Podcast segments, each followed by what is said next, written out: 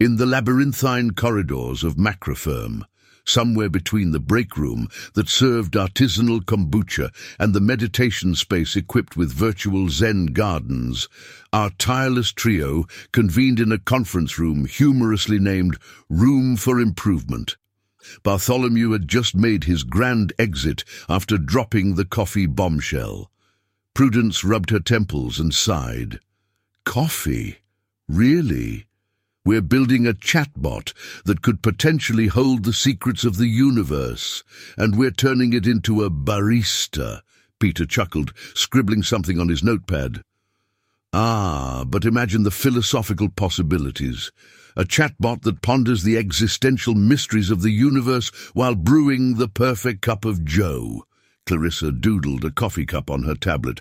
Why not? We've had worse ideas. Remember the voice-activated paperclip assistant. The door burst open, and Susan made her melodramatic entry.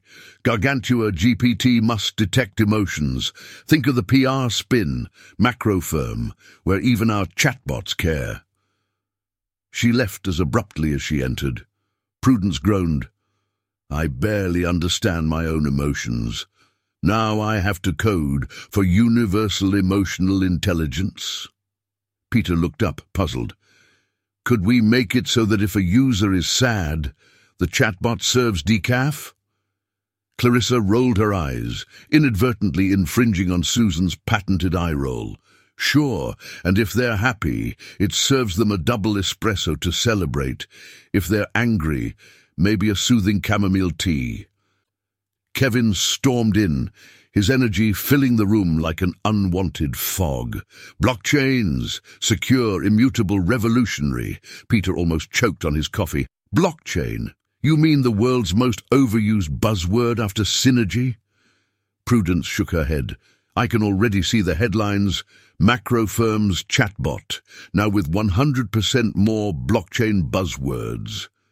Clarissa looked at her design sketches and sighed. I guess I'll have to add a ledger interface somewhere between the pet therapy and emotional mood ring. Emily floated in, ethereal as ever. Pet therapy, folks. Millennials love pets, but no fur, only pixels. Peter was at his wit's end. So we're now building a coffee-making, emotionally intelligent, blockchain-secure pet therapy chatbot. What's next? A horoscope generator. Don't give them ideas, Prudence muttered, frantically tapping her keyboard as if it were a magical incantation that could ward off more absurdity. Clarissa put down her stylus. You know, when I signed up for this job, I thought I'd be creating art. Instead, I'm making Frankenstein's monster. Just when our trio thought they had weathered the storm, in barged Bartholomew, Susan, Kevin, Emily, and a parade of other V Ps, each more enthusiastic than a squirrel on an espresso binge. Bartholomew, waving a scroll that seemed as ancient as his investment strategies, announced, Team, I present to you the finalized feature list for Gargantua G P T. He unfurled the scroll and began.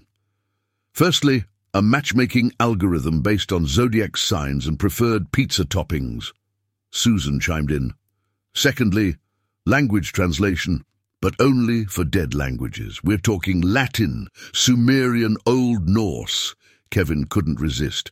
Thirdly, a calorie counter that also predicts the weather. Emily floated in her whimsy.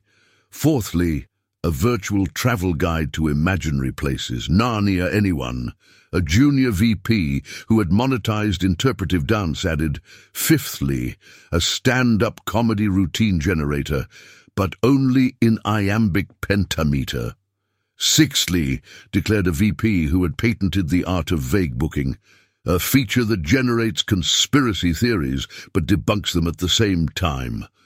A V P in marketing who had once tried to trademark the concept of love, beamed. Seventhly, a digital sommelier that pairs wines with your current mood. Eightly, interrupted another, a name generator for aspiring indie bands. The V P of acronyms, who had successfully registered O M G, piped up.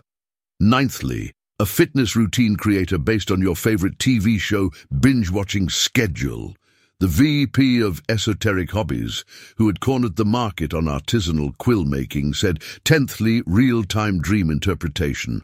Eleventhly, proclaimed Bartholomew's personal spiritual advisor, who had merely invested in self-help books, about investing in self-help books, an A I oracle that generates daily affirmations based on stock market performance. Finally, Bartholomew, with a dramatic flourish that could rival a Shakespearean soliloquy, declared, and twelfthly, a recipe generator that takes into account your ethical beliefs, be it veganism or pastafarianism. The room erupted in applause, every V P pleased with their own stroke of genius. Prudence, Peter, and Clarissa looked at each other. Their faces were a canvas of despair, humor, and disbelief, a real-life Picasso. All these features and the launch date, Clarissa managed to utter. Bartholomew grinned. Oh, the launch date remains sacrosanct. Launch day dawned, and Bartholomew ceremoniously pressed the giant red launch button. The room was so silent you could hear a pin drop, or in this case the collective sigh of our beleaguered trio. Prudence looked at her teammates. Well, we did it. For better or worse, Gargantua G P T is out there. Peter scratched his head, or as we say in quantum physics, the cat is both alive and dead until someone observes it. Suddenly, Clarissa's phone buzzed. It was a notification, a user review, then another, and another. They were all positive, glowing even. Listen to this, Clarissa read aloud, her voice tinged with disbelief. Gargantua G P T advised me on my stock picks while helping me choose a cheese for my date night, all while brewing coffee. Ten out of ten would chat again. Prudence chuckled. Maybe chaos isn't so bad after all. Peter smiled, raising an imaginary glass. To chaos, the true mother of invention. Clarissa sketched a quick doodle, a heart surrounded by ones and zeros, and sometimes, in the heart of chaos, we find unexpected harmony. As they left the room for improvement, each realized that the room's name had been a self-fulfilling prophecy. They were battered, bruised, but better for it, and so they walked not into the sunset, but toward the coffee machine for a well-deserved cup of brew. In this chaotic symphony, the twelve nonsensical features played their absurd notes, adding layers of complexity that no sane person could fathom. Yet our trio navigated this cacophony, stringing together a tapestry of features that should have been at odds but somehow fit, like a jigsaw puzzle designed by a committee of jesters. When the launch arrived and the applause rolled in, it was clear the folly had been worth it.